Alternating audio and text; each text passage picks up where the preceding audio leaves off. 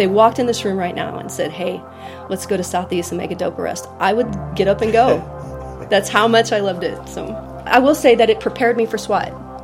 That is a lot of decision making on the fly, a lot of fast moving parts, and those things came into play when I went to SWAT. Mm, I was able to react under pressure and, and make decisions that were very fast. And I, I, I really do think it had a lot to do with how much work we did at Southeast.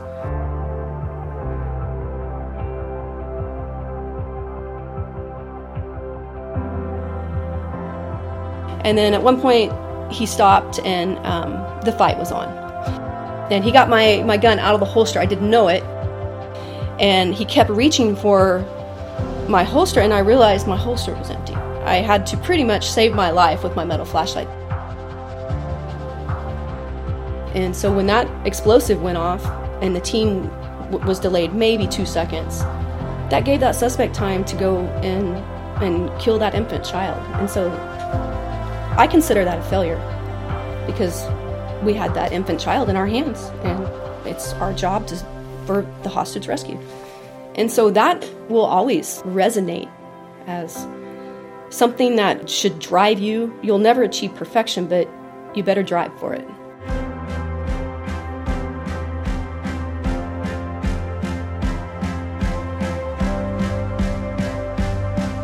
You're listening to the ATO Bridging the Divide podcast, brought to you by the Assist Officer Foundation.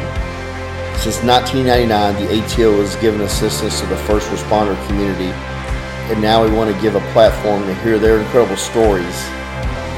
We also want to hear the stories of the many people that support us. Our community is small, but it is strong. We have differences. We don't always agree and we all make mistakes. But together we can grow, we can heal, and we can learn from those mistakes. And together we can bridge the divide. This is the ATO Bridging the Divide podcast. I'm Joe King. I'm with my partner, Sergeant Josh Hertel. And I want to welcome on today's guest, She's have, had an incredible career. She's an incredible person, incredible friend. Uh, she spent 10 years in Dallas SWAT. She worked Southeast Patrol. She's worked the mayor's detail. She is currently on criminal intelligence FBI unit. I want to welcome on Senior Corporal Misty Van Kuren. Hi. Misty, thanks, thanks for, for having on. me. Thank yeah. you. Misty. Misty, you're really a hard person to get to talk about yourself, and uh, you doing me and Josh a really big favor for coming on because I know how humble you are. You don't like talking about yourself. You look at your accomplishments as just you doing your job, but you are as accomplished uh, professionally as well as personally, and we're going to get into that. First, I want to I want to ask you why did you pick law enforcement as a profession, coming from Oklahoma, and why did you pick DPD? I went to school to be an English teacher, and um, I spent a semester teaching seniors, and they, I was not ready to be up in front of seniors and teach English. I just it wasn't for me. You probably weren't much older than them. No, okay. all of the football guys grabbed my little Honda and moved it across the parking lot. Just picked it up and. That's bonding. Oh, yes, it, it, it, was fun, but I realized some of these kids are smarter than I am, and I didn't have enough life experience really to, to offer as an English teacher. And my skill set is more literature and not grammar. And so I applied with Oklahoma City PD and Dallas PD, and they hired me first. Dallas did. Really? Mm-hmm. They were quick to hire. Well, yeah, they, we're running everybody through. Like we're glad to have you. Been, I'm, the city doesn't deserve I'm thankful. you, but we're glad you came here. Did you have any ties to Dallas before you? No, I came here with that same Honda with almost 300,000 miles and a couch that was held up by a phone book. That's I nice. Yeah. That, what kind of package is that? An package? yeah, so that's okay. I like that. That's, uh, I don't think uh, they give those packages anymore. the, the Hondas. hey, I wanted to point something out too. Just going back to her accomplishments and prior to DPD, I didn't know all this about you, Misty. I wish I did. I should have as a friend, but I apologize. But I know you don't talk much about yourself. So, but you're the only three-sport all-starter to come out of Mustang, Oklahoma. It Was it basketball, softball, and soccer? Yeah, that's, That's correct. awesome. Um, Received a full scholarship at the University of Oklahoma to play basketball. That is awesome. I mean, it's incredible. I, I was very fortunate. Um, Mustang really catered to girl athletes, and um, it was just like the perfect fit for me. And I, I mean, it was g- great coaching, uh, great leadership. So it was a great spot for me to grow up. Yeah, because you were admitted into their Athletic Hall of Fame in 2019, right? Yes. Um, Did you fly up there? Drive up there no, go, I, go I, back home. I, I, I, I drove up there. Did you have a Honda? No, that Honda's gone. Okay. yeah, thanks. didn't it up and Yeah. yeah. I drove up there and uh, was part of that. That was the um, the first Hall of Fame banquet they had, and um, I had to give a speech. It was it was it was a, a neat opportunity because I got to see some of my old coaches and and and kind of thank them for their effort that you don't realize until you become an adult. I think that uh, some of this right here, uh, not some of it, all of it, it just shows the uh, type of character you were prior to going to college, prior to all this, um, and it just shows. It is shown in your professional career. I can tell you that from what I've known of you from Southeast till now, from 2001 till now, I've known you, and and uh, yeah, I mean it just it just shines through. I mean it's very obvious that uh, you're not a quitter, that you keep drive. You you have a, a huge drive, a determination that a lot of people probably don't possess past a certain time. I mean, you got your you're Golden Gloves boxing champ. Um, you also received your uh, did you receive your graduate right or your what was that your master's degree in justice administration leadership from the University of Texas at Dallas. I mean, you just don't stop. You just keep on going. Well, we can go to the boxing. Um, I put myself in that to because I knew it would make me super uncomfortable.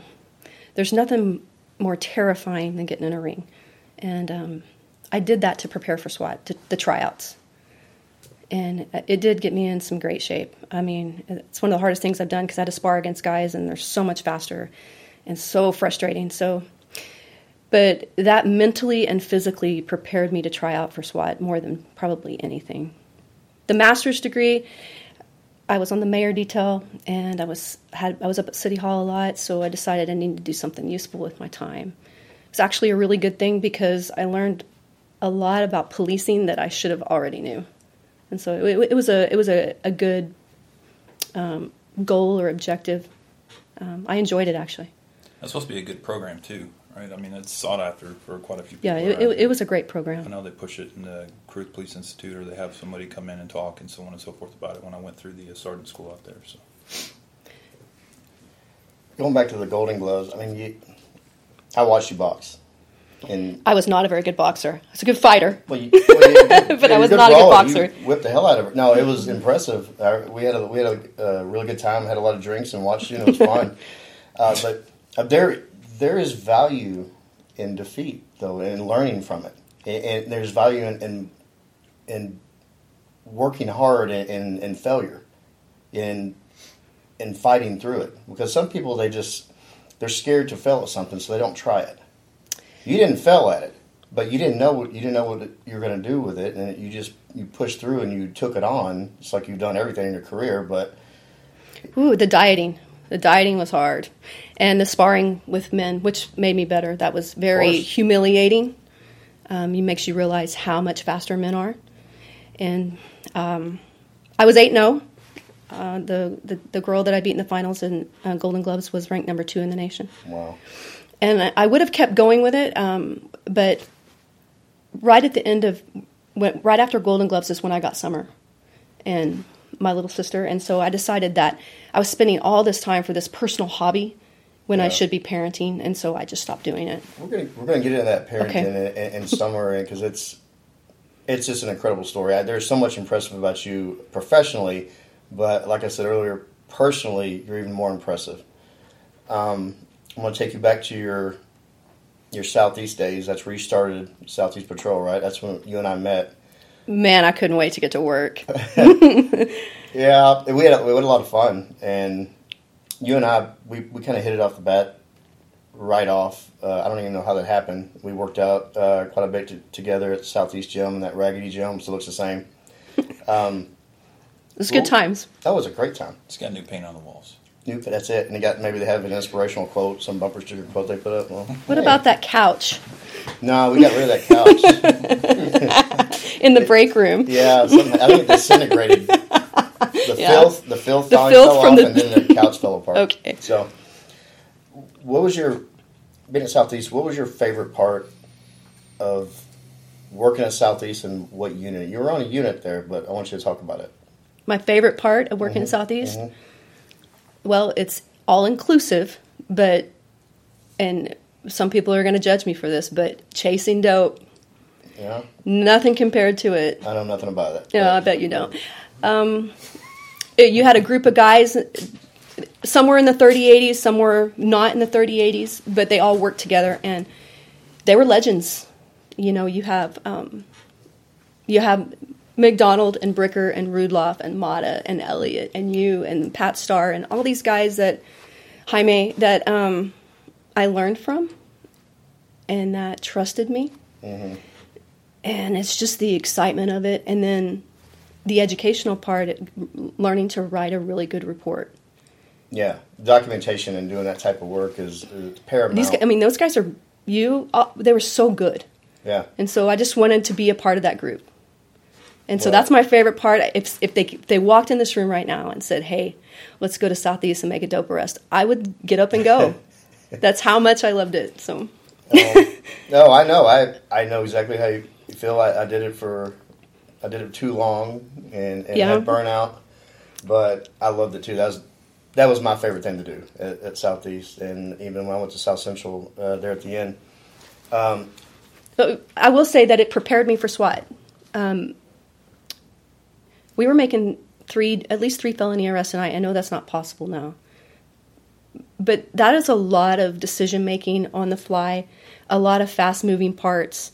And those things came into play when I went to SWAT. I realized when I went to SWAT, some of the things we did were, were unsafe. But mm, I was able to react under pressure and, and make decisions that were very fast. And I, I, I really do think it had a lot to do with how much work we did at Southeast. Yeah, when you're doing that type of job, it's a very high speed job, and you have to instantaneously get make a decision. You cannot not make a decision. You have to weigh legality, risk, and and and, and policy. All that has to go through your Rolodex in your brain, and you have to act immediately. Uh, if not, somebody could get hurt, or the bad guy could get away, and uh, you know, and we don't like bad guys to get away. Man, those skills are perishable too. Yeah, and they are. No, they totally are. You're, you got. You, I, I really believe that you have to, as an officer, exercise your brain like you would a muscle. You, I think some officers, they start off with more of a work ethic, and they like to get into uh, high risk situations and put them in, and push the limits of their stress threshold, and they do it daily. And if they don't do it, I believe that they get they get complacent. And it's like any muscle that you work. Your mind is a muscle, and if you don't work it, and you got some officers that there are some officers that are better or harder workers than other officers. Some officers show up, they go through the shift, they read a paper, and they don't get into high risk. They don't put themselves into high risk situations where they need to make physical decisions as well as mental decisions. And I think that some of those officers, when they drive up on a shooting or some critical incident, they may react differently than somebody that routinely puts themselves in a, a pressure situation. Sure. I think I think she hit it on the head too. Is that you know, uh, very similar to her was me at Southeast, where I really wanted to envelop myself in as much as I possibly could, and I was willing to take the time and learn, and have the humility to actually listen to, because there was a, you know, there was a lot of good officers at Southeast. I still remember Third Watch was packed. If, the, if these younger officers could see a detail room like Third Watch or these other rooms right now, they'd they wouldn't know what to do. There's there there are more people on Third Watch than some of these stations have on a complete day shift. But I think you hit it on the head when you said, yeah, you you you wanted to learn from these people because Southeast is really a, a good breeding ground for some real good officers. So are a bunch of other stations. Uh, not to just cut them out, but ours for sure. And I I agree with you that, and I agree on the part of Joe's saying. I said this at a retirement for Tommy Carroll.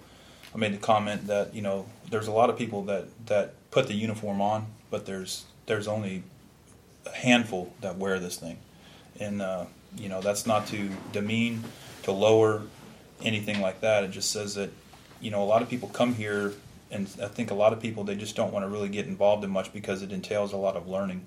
Because like when you guys were doing all that in the 3080s and all that, that's that's a lot of learning. That's a lot of different operational standards that now being in SWAT as we were, we can look back and see like think of all the crap, all the shit that was involved in those things, and you guys were doing that without the grandiose, you know, we're gonna have the briefing, right? Right. This- you know, this It was on the fly a lot. Yeah, and it's great. It's just a breeding ground for just good officers, and it's good people. You know, regardless of what people like to do, a lot of all, uh, those were my best times. I, I would go back there any any time. Behind the so scenes, fun. you can tell when someone tries out for SWAT. You can t- w- their reaction and their decision making, like in a shoot house or in houses, um, when they're actually trying to make the team. You can tell who has done some pretty extensive police work and who hasn't. Yeah. It shows in how they react and how they make decisions, and I feel like those things are very important. Is there a specific incident or life experience that that kind of I know I know you weren't really into the into the teaching at that point in your life, but was there a specific incident or life experience that made you want to become a cop? Um, both of my parents are convicted felons. Okay. and both were uh, pretty they were both addicts. And so i knew that i didn't want to go to jail and i knew i didn't want to do drugs. And so and i've seen some things growing up so i was just kind of drawn to it. I took a personality test in college and, and that was what popped up for me too. But actually i got lucky because once I got hired, I didn't know what I was actually hiring into. Everybody says, "Oh, I want to help people." You don't really know when you hire on. And then when I got out to Southeast, I realized this is a very physical job. So I got lucky in that aspect because I was born gifted with athletic ability. And I could jump then I could jump over a fence, I could jump out of a car pretty much fearless because you're young. And so things matched up for me. It was a way to not be my parents and also a way to help people, but and it also highlighted my physical abilities, which gave me confidence. Well, you excelled at it. I mean, you, clearly. I want to take you back to a one incident that happened at Southeast. A lot of people probably don't know or long forgotten. Uh, there are a few dope houses in, in Southeast Division, and one of them, just a few, just a few. Jokes. Yeah, one of them is, was a drug house on Echo. It was a PCP house, and I don't think at the time you said that it, you we actually knew it was a PCP house. Yeah, it was kind of embedded in in like kind of a cul-de-sac type, Yep.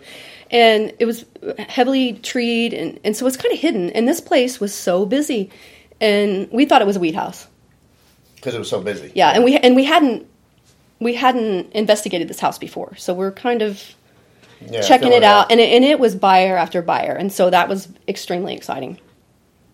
So talking about the incident, Okay, so me and my partner Nick Gatonde, he's no longer a DPD. We were we were in the same class. We were sneaking up on the house, and we saw a buyer go in, um, teenage guy, and when he came out, he sees us, and he drops what I thought was weed, but it was also vials of PCP, and runs. So Nick stayed with the house because the rest of our group was around, and off I went after this guy. And And it's pitch dark out there in South. Yeah, it's- South it's- it's There's really no street lights at work. It's hard to see. yeah, it was. And so we came upon the first chain link fence, and he jumped it, and he fell. I got lucky, and so I jumped it, and the wrestling match was on, and he's wiry, and at the time I didn't realize it, but he got a hold of my my holster and my gun, and I had that crappy holster that they issued us in the academy that just had the little snap, and he got my my gun out of the holster. I didn't know it, and it it, it was left there at um, the chain link fence. He got away from me, and so we went over two more fences. So now we're in in some backyard. I don't know. I couldn't tell you the address because it was a different street. Um, and just he would after every fence he would fall and we would we would wrestle and I couldn't get quite get a hold of him. And then at one point he stopped and um, the fight was on. And he kept reaching for my holster, and I realized my holster was empty. And so I had my flashlight. It was the the metal flashlight, and I had to pretty much save my life with my metal flashlight. This, if you've never dealt with a guy on PCP, you can't hurt him. And I I played college softball, and I was a four hole hitter. I was a home run hitter, and I was swinging that flashlight as hard as I could, and it would knock him down. And his blood was splattering all over me, but it didn't phase him. He would just get up and go straight for my holster again. And so, I mean, this went on. It feels like forever. I, I, it's it's timeless, so I couldn't tell you exactly how long. But I was exhausted, and this is the point where I was. I would get up in the morning and go do bag work with my boxing coach. I would drive to the station hours early and run four miles on the treadmill, lift weights, and then work my shift. So I was in good shape. I was in boxing shape, and I was exhausted. And um, I finally got him pinned up against the side of a house, and Bricker found me, and I was just, oh my god, I was so relieved to see his face because, I, I, mean, I didn't know how much longer I could hang on with this guy. I, I talked to Bricker before um, we came in today, and he said when he rounded the corner and saw you holding on to the guy, you were doing a deep, almost hyperventilating breathing because you were so spent. And he couldn't believe how deep breath, like oh yeah, The rest you were taking, trying to hang on to that guy, when covered I, in blood. Yeah, when I got him to the jail, and I took off my vest. My whole t shirt underneath was covered in that suspect's blood from the injuries he received from my flashlight. Um, I tried to when I was sent out to when I went out to the academy to as a be a coordinator for recruits. I would tell them that story. Are you in that kind of shape? Because it's not for appearance; it's to save your own life, mm-hmm.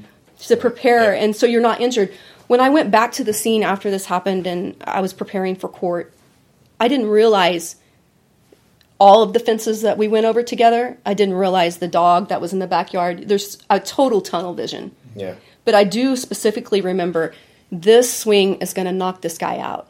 And I would swing it as hard as I could swing it. And I mean, all out 100% effort over and over again. And he would get back up. It was amazing.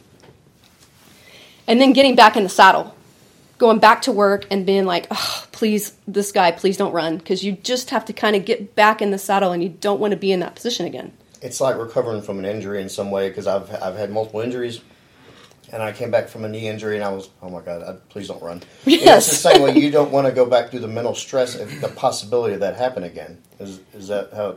In in the moment, you don't realize. Of course. And then your instincts. And then when yeah. you go back through it, you're like, wow, I'm very fortunate. I'm very lucky.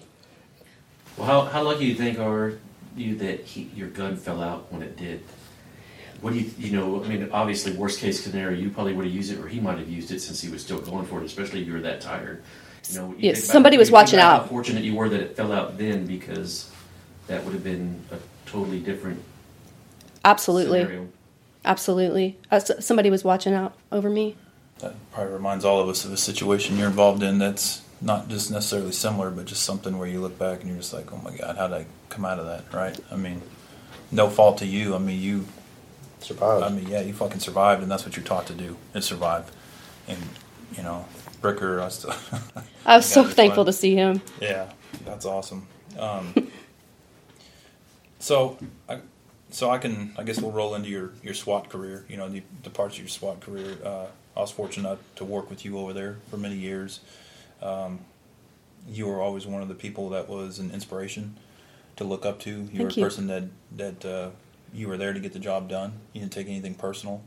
Um, had a lot of good laughs. Had a lot of good time. but when it came, there's a work face and there's a fun face, and the work face would always turn on, and you always knew just by looking at everybody there on the team, especially you were you were in the different unit than I, but still, as we shrunk, we became to integrate and uh, come together. But you know, you were always one that somebody would lean on if they wanted a job done. They, they just asked Misty, and then they knew it'd get done, right? And you were always one. And I know people over there. They're like, oh, I don't want to, I don't want to carry the pry, or I, I don't want the gas gun. Sure. I don't want to do that. But you and I are very similar in nature. We're just like, well, at the gas gun, the slammer, the pry, the explosives, the shotgun. Yeah.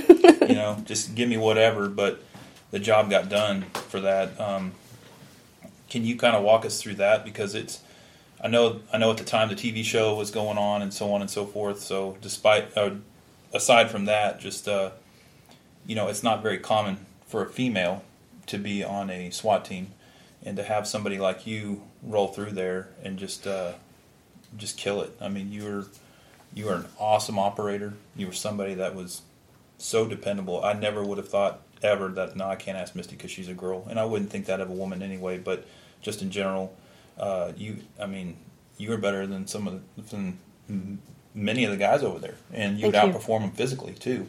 And you talk about that that strength to survive, um, and and you had that. You were always working your ass off doing weights or running or yoga or whatever it may be, and uh, and you just never quit. Even though I know, you know, you're much like me with the knees and everything else like that. It just didn't matter. We just fought through the pain and went. But uh, yeah, I mean, it's just it's a very impressive. Uh, your just your career in general, but this piece I know intimately because I was a part of a lot of this stuff.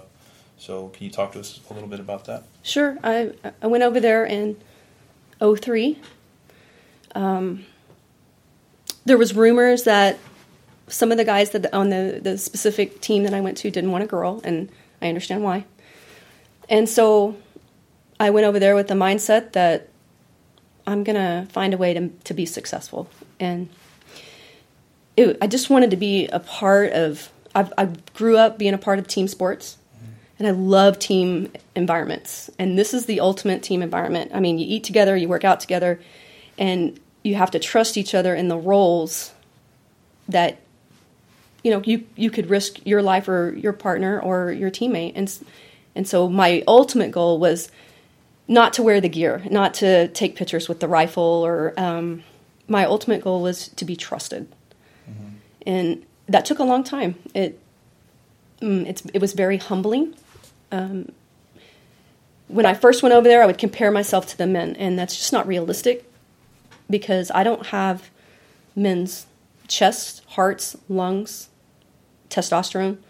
And so once I stopped comparing myself to men and just compared myself to myself and, and worked on small improvements, and I'm not talking just physically, I'm talking mentally with shooting skills, making decisions, and that's when my career really went on. When it got, I got where I got confident.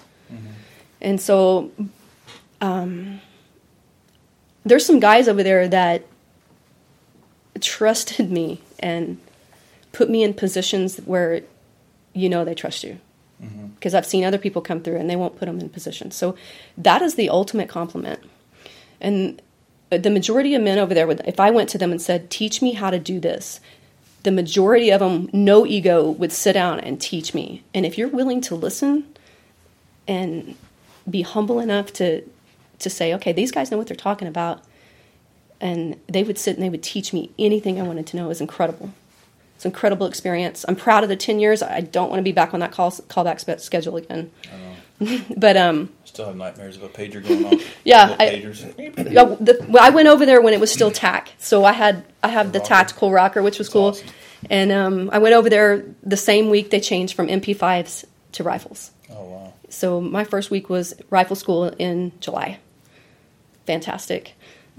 but um, I'm proud of it. I have injuries from it, but I would do it all over again. And the only thing I would do different is those first couple of years, I wouldn't overdo things so much. To prove that I could do it, I would have taken it a little bit slower and mm-hmm. taken care of my body a little bit better. Yeah, I, I think that's the key. Yeah, and that's what I tell guys. I'm like, take care of your body so you can stay because once you leave there, nothing's going to compare to that. I loved the work. I loved hostage rescues. I loved explosive breaching. But more than anything, I loved being a part of a, a team.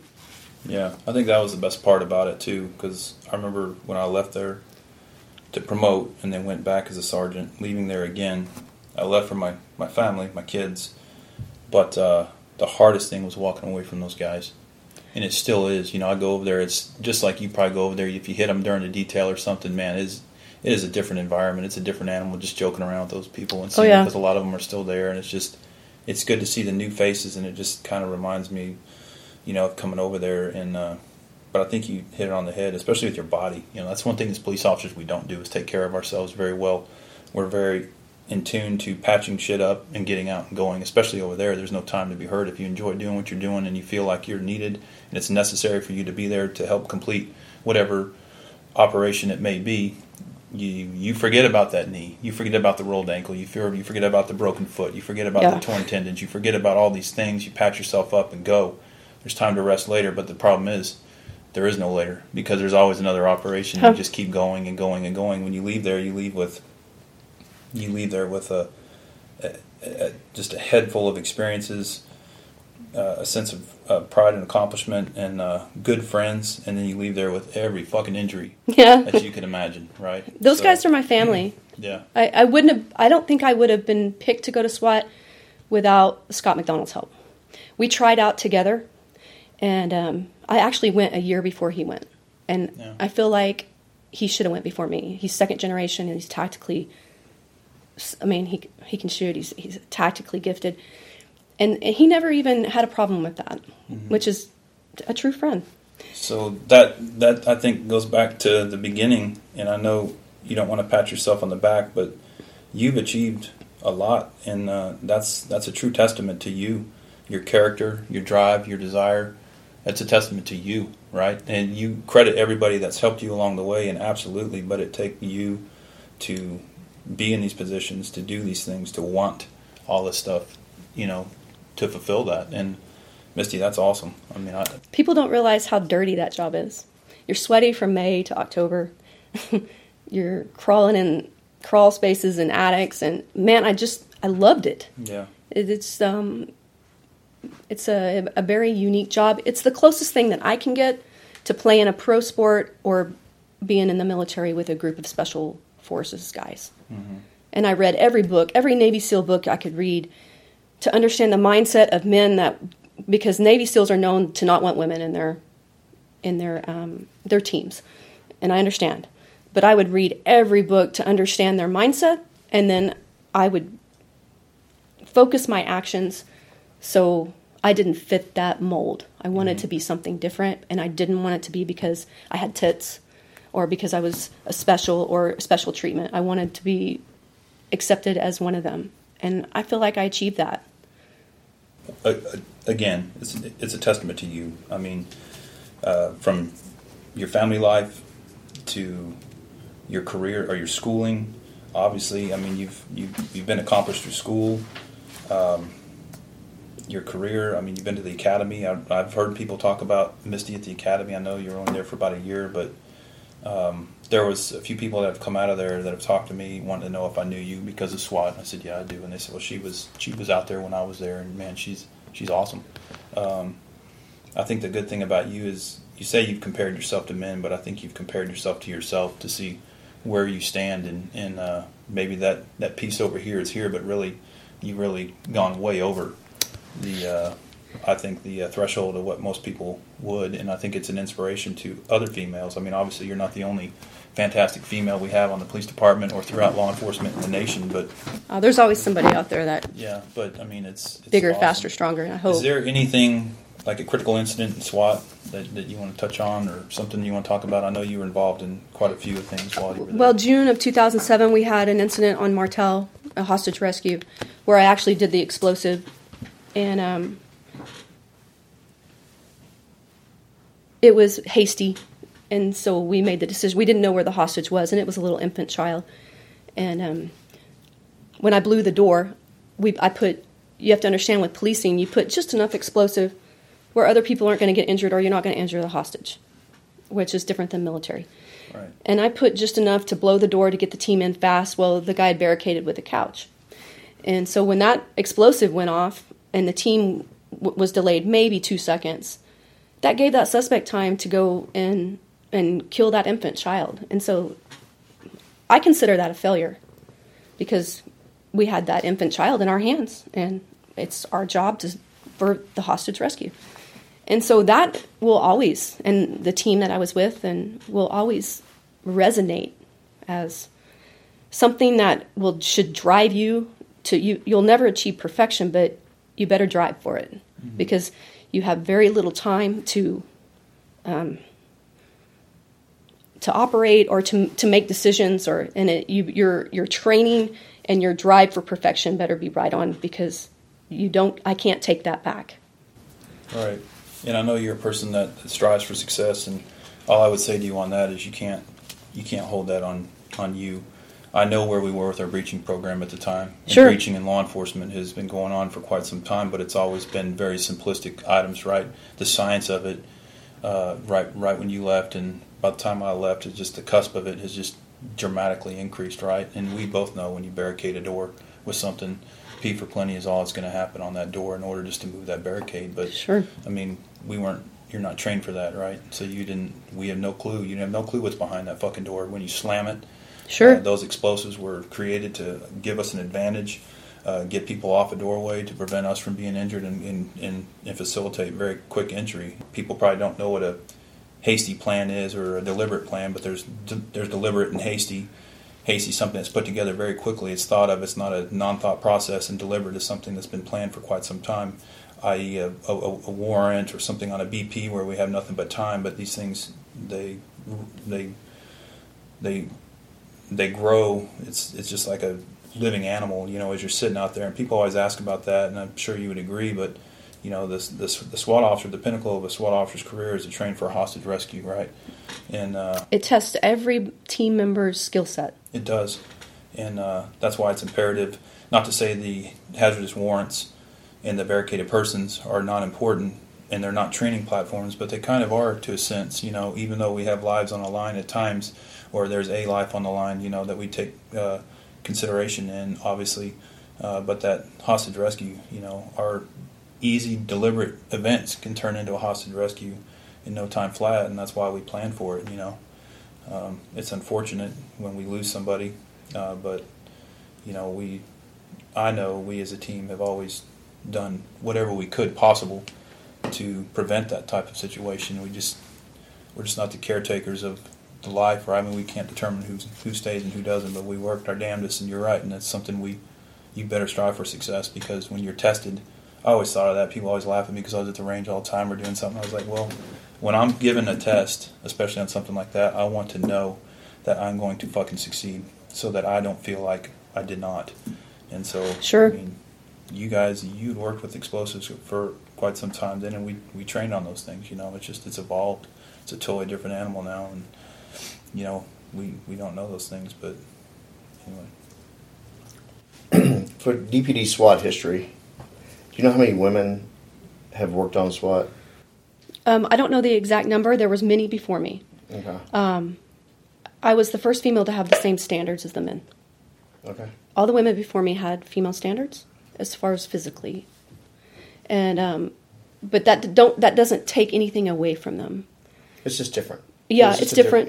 And and I've worked for Chief Neal. I've worked for Midge Boyle, and incredible, incredible people, great leaders, um, professional.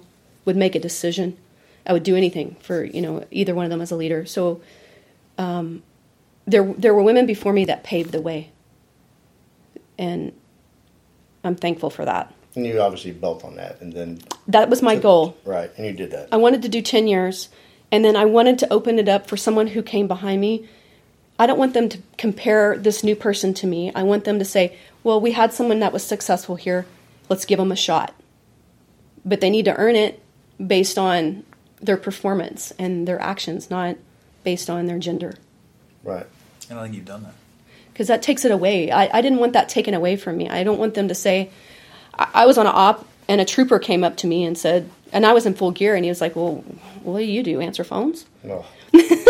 or and another one was like, "Well, what kind of PT test do y'all have?" Like, I cannot believe that they.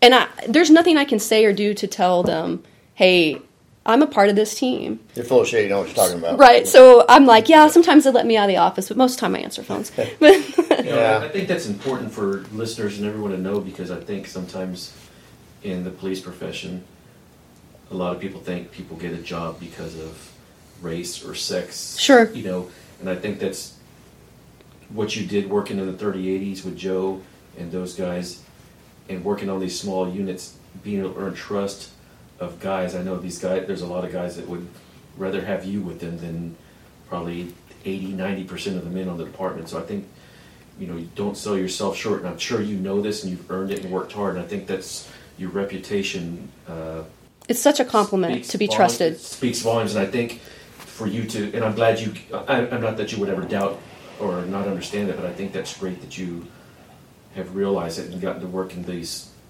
these situations. So Misty, one of the most impressive things about you uh, personally, uh, we, we've listened to your incredible professional career and your accomplishments. But one thing that's most impressive for me personally is uh, you mentioned before you got custody of your uh, your sister, Summer. Yeah. Can you can you tell us a little bit about that? Yeah, it was um it was Mother's Day, I think 2001, 2002. And I couldn't get a hold of my mother in Oklahoma City and it was just I had a weird feeling so I drove up to Oklahoma City. And I found my little sister who was 5 um, in a f- filthy apartment and she had been left for over a week. I think my mom was um, off doing drugs. And so I took her. Um, I immediately called my supervisor and said, my mother is going to come back and try to file kidna- kidnapping charges on me. And she did. But I took Summer, um, so I was an instant parent. I have this chihuahua in my truck and this kid that is filthy, starving, with matted hair that has been neglected. And so I'm like, hmm. Now, uh, she didn't come with a manual. I couldn't look up how to do things. Right. And so you, you, you learn on the fly. And she was behind. I would say her social skills were behind, and she was behind in school, and she wasn't ready to go to school. And, and we just, Roxanne and I just slowly took our time with her, and you know, Rox slowly taught, taught her to read, and and just it, it, it took a while, but you know, she turned out great. Um, she I didn't know this, but she had hearing loss when I got her, and so in first grade, before she failed a hearing test, and I'm like, What's the problem? I didn't know, and I, you know, and I was I was a hard ass on her. I thought she was ignoring, and and I was trying to teach her some discipline, and so we went and got the hearing aids, and um, as, as a new parent, did it make you change the way you approached profession over time? What you were willing to do, what decisions you were willing to make, and risk more risk, take more risk. luckily I was out of the 3080s and in, a deployment position, and I had been picked to go to TAC or SWAT, and so um, I was starting to realize I was taking a lot of risk anyway. Right. Uh, and then when I got her, like I said, I, I gave up boxing, and um, and then I started to really emulate some of the guys that I worked around. I worked around some great dads, mm-hmm. and I started to watch the things that they did as fathers, and I tried to do some of those things because I didn't grow up with a a really great father figure either, and so I wanted to be a good parent but I had to watch. So those are the things that I did. I would I would watch the guys that I really respected that I worked with, and how they how they handled things, the decisions that they made, and I tried to do some of those same things. And all of us as parents are, are filling it out as we go. Anyway, there's no, you know, like you said, there is no instruction manual for No. a child. You know, and um, yeah, it's a. I coached little league. She hated sports, which you know. Um, she ended up being in the band, um, in the drum line at at Flower Mound. But she she she, she was a great kid. she's beautiful young lady. Now you now you're a a grandparent in some ways. I am technically an aunt, but she has two kids. One, um, Easton is one, and Colt is four. And I mean, she's a great mother. My goodness, and she's patient. And I'm like, where did you get this? Because, like I said, sh I sat being in SWAT and sixth grade through senior year. Rox and I lived apart because Roxanne wanted to be a head coach, and I said, go for it. And so we made that sacrifice. And so I was doing SWAT, call outs, extra jobs, and parenting by myself. And I don't know that I could do that again. Yeah, I think uh, I know when when I found out, I didn't know that right away, but when I found out that you were you were raising your little sister, and you told me that story uh, quite a while. I mean, it's been years, but uh, I think that's awesome, Misty. And I, I mean, um, I know you don't like talking about yourself, and I've said that. And just aside from this career, like Joe said, I think that's uh, man, it really just shows the type of person you are and the type of heart you have, um, and and that determination and drive that you've developed over these years. Uh, emulates through her. I mean, she's graduated from college. She has kids. She's married, and you say she's a good parent. She is a great parent. I mean, better than I ever could have been. And, It's and pretty I'm impressive. Kind of learning that right now. That you know, when- that as a parent, you're a little bit tougher on yourself and wonder, you know. And then when your kids do something good, you're like, where did they see? Yeah. Where did they see this? But really, honestly, where did she see that? You know, she had you and Rox there, and I know Rox has gone for quite some time doing the coaching and whatnot. I don't know. I don't know how you balance this. I don't either. I really don't. but um, but you did. I think it's. I think I sacrificed her quite a bit too. I mean, I had to put the dinner in the crock pot so it'd be ready when I got home, and the, during the fair, Oh, juggling that schedule, yeah. and so. Summer was a great kid, and, and I put a lot of responsibility on her, and, and she handled it, and she never got in any trouble. But I, but I, she was, you know, she had to do a lot of things by herself, and that's just how it had to be. Well, maybe she turned out more as, as being a great kid, and now she's a great parent because you're a great mother. Well, I I don't know about that. I tried. I, I I will tell you, parenting was the most stressful thing I've done and the hardest thing I've done, and I've tried the hardest at it. Well, there's nothing you've done that hasn't been hard and stressful. So you, you know, I would like to know a couple things. Uh, I think that when you talked about uh, the individuals in SWAT that came before you, and you wanted to kind of honor that, and uh, but you you also paved a road for others, right? I hope so. There, you can hope, but the the it, we could call it an assumption, but I would call it a truth and a fact that other women have watched you come through there along with other women, uh, and they want to do that too. And otherwise, their fear factor of trying to do something like that would be greater, right? Um, but seeing your success and seeing, you know, the type of person you are is something that drives others to be that way. But what what drives you? If you were to give advice to somebody, if you were to tell somebody, someone else out there, because there's going to be a lot of people listening, and whether they're first responders or not, somebody out there is going to hear this. It could be a young lady who's in college right now that happens to stumble across the podcast and hears this and is like, "Holy cow, I want to do that, but I never thought I could." You know, but what, how do I do it? Or the or the single parent that's out there struggling just to make it right. I mean, you took most people have a child and they raise them. You took your child from a deplorable condition and brought them home and just started like that. You know, at a certain age, pl- played catch up and moved on. She's successful. You're successful at the same time. It, it, and being a police officer in general, regardless of where we're at, whatever special task we're on, is is a hard job anyway. We carry home a lot of shit and there's stuff you got to push aside real quick so that you can take care of your family. But there's got to be something that drives you. what drives me? Um, I've always been driven. I've always been very intense, um, and I've always been very self-critical. So if I'm giving somebody advice, I, like I said in the bio, I I try very hard to follow the four agreements, um, and and it, impeccable to be impeccable with your word is the first one. And I'm not saying I do what I, I'm going to say I'm going to do all, mostly all the time. I'm talking about what you say to yourself. I've been very negative with myself, and so your body listens. And so if I'm giving advice to someone, don't don't beat yourself up because I did that through SWAT, and those are some things that I would change. Um, the other thing is don't don't take anything personal. That's really hard, um, especially if you if you make a mistake or if you are, get your your ass beat at something in a competition. Everything in SWAT was graded, and then it got posted the next day. And and I was driven. I'm like, I don't want to be in that bottom quarter. I've watched GI Jane. I don't want to be in that bottom quarter percent. And so that that that was very um, that that drove me. um, the other one is don't make assumptions. I and I and these things are really hard for me, and that's why I'm saying I'm trying to practice what I preach. But don't assume everything is about you, or that or assume that you never know what someone is going through and why they're acting like- they, like they are. And the last one is do your best, and I think that I have tried my best at pretty much every position that I've been in in this department. And all I want to do is be accepted and succeed, and that's what drives me. It drove me through sports and through all these positions.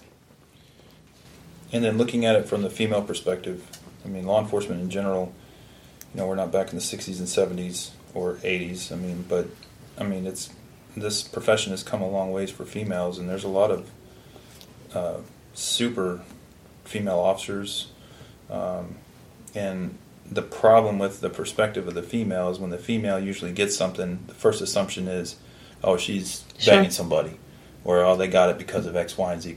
Kind of like what Randy was talking about, but from a female perspective, how has this job shaped you? Because just like I said, someone else is going to listen to this, Yeah. and you know, and I'm sure there's there is a struggle that goes on, and Sure. uh, it was recently pointed out to me or given perspective by a female about jobs and why why accomplishments and why uh, this person accomplished something and and I told her I said why why would you be so surprised you're good at everything you do and they said well because it's an honor for me to accomplish this one achievement because my whole life and my careers I've been told well I got this because I was banging so and so or she got it because she's got you know Yeah. breast or she's got you know just this different things and it's like god dang you know I thought about that but I never thought of it from that perspective and uh, You're So- going to hear those things. Yeah. And you, you can't control what people are going to say. So, my advice would be keep your mouth shut and prove it through your actions. And that's what I've done. And it's hard because I've had people, oh, she got lucky. And the guy next to me has a good day and they're like, the be- best thing ever, you know, and I got lucky. And so the next day I got to show up and do it again. Oh, I got lucky that day too. Show up and do it again. And eventually I was part of the team and I, I was successful. So people are going to talk and all I can say is prepare, prepare, prepare. Why, while people are talking behind the scenes, prepare. And I'm not talking, I'm saying physically, weapons, mentally. It's the biggest aspect is mentally. And I had to work the most at that. And spiritually, and I'm not talking religion, I'm talking um, enlightenment. And, and, it wa- and you have to put all those things together breathing, your nutrition. And once you put all of those things together and focus on you, on what you can control, who cares what anybody else says? I'm sure people in this department have some negative things to say about me. I can't control that, but I, I can find you a lot of people that will have some positive things too. Yeah, there's a lot more than negative, and, and trust me, when I, I was telling people that you were going to be on today, I can't tell you how many officers, male and and female, that were reaching out saying, "Hey, ask her this. Hey, I'm I want to hear about this story about her." And there's a lot of people that don't even know that um, you got custody of your your sister, and there's just a lot of parts of your career pre SWAT that people don't even know about, and you excelled there, then you went to SWAT and excelled and went even higher, and now the position you're in now is one of the most sought after positions on a department, and you just keep going and keep going. I'm thankful. And like he said, if a female wants to go to SWAT or some position, I'm here to help. I'm not a, I'm not competing. I'm not saying, oh, I'm here to. If you have questions, I'm going to give it to you straight. I'm going to tell you exactly what I think you should do to prepare, and be supportive. And I will. All you have to do is call me and ask, and I will go out of my way to support and help. When you want to think that's helped you in your career, that I know you mentioned Midge Boyle and uh, Mona Neal, but anybody else that you think that, and you, I know you mentioned a lot of guys in the 38s, but is there anybody out there that's been specifically a big inspiration for you to be where you at where you're at now? Well, I've already said it, but I'm, like I said, Scott McDonald put me in positions that nobody else would. In it, I'm so thankful. I didn't mean to end it like that. Yeah. Well, we love you, Misty, and we thank you so much for coming on here. It's been a, a pleasure and an honor to have you on here, and uh, just you know how I feel about you. I'm excited to hear this. Thanks. I'm excited to hear this, and I want everybody else to hear it and and know the true you. Let's just wrap this up and put Okay. a bow on it. A bow. All that I think As long as I don't have to wear it in my hair. you already wear two. bows right. I want to thank you for coming on. Thank you for being you, and I look forward to continue our friendship until we're no longer here. Okay. Thank you guys so much. Brother, hey sister, I'll never give up on you. Hey Mrs., hey Mister, I'll see this all the way through. No matter how far the sun and the moon, I'll never give up on you. Down when you're lonely, I'll pull you up. Life leaves you heavy when the going gets tough. I'll be your shoulder. Together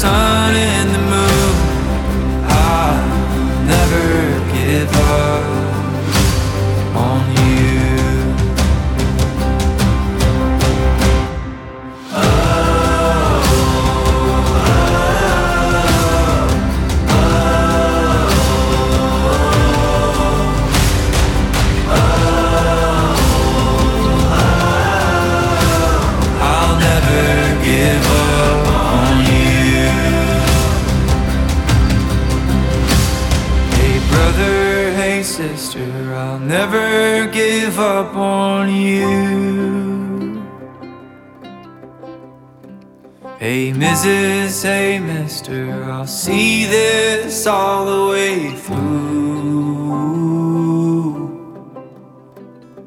No matter how far for the gold and the blue, I'll never give up.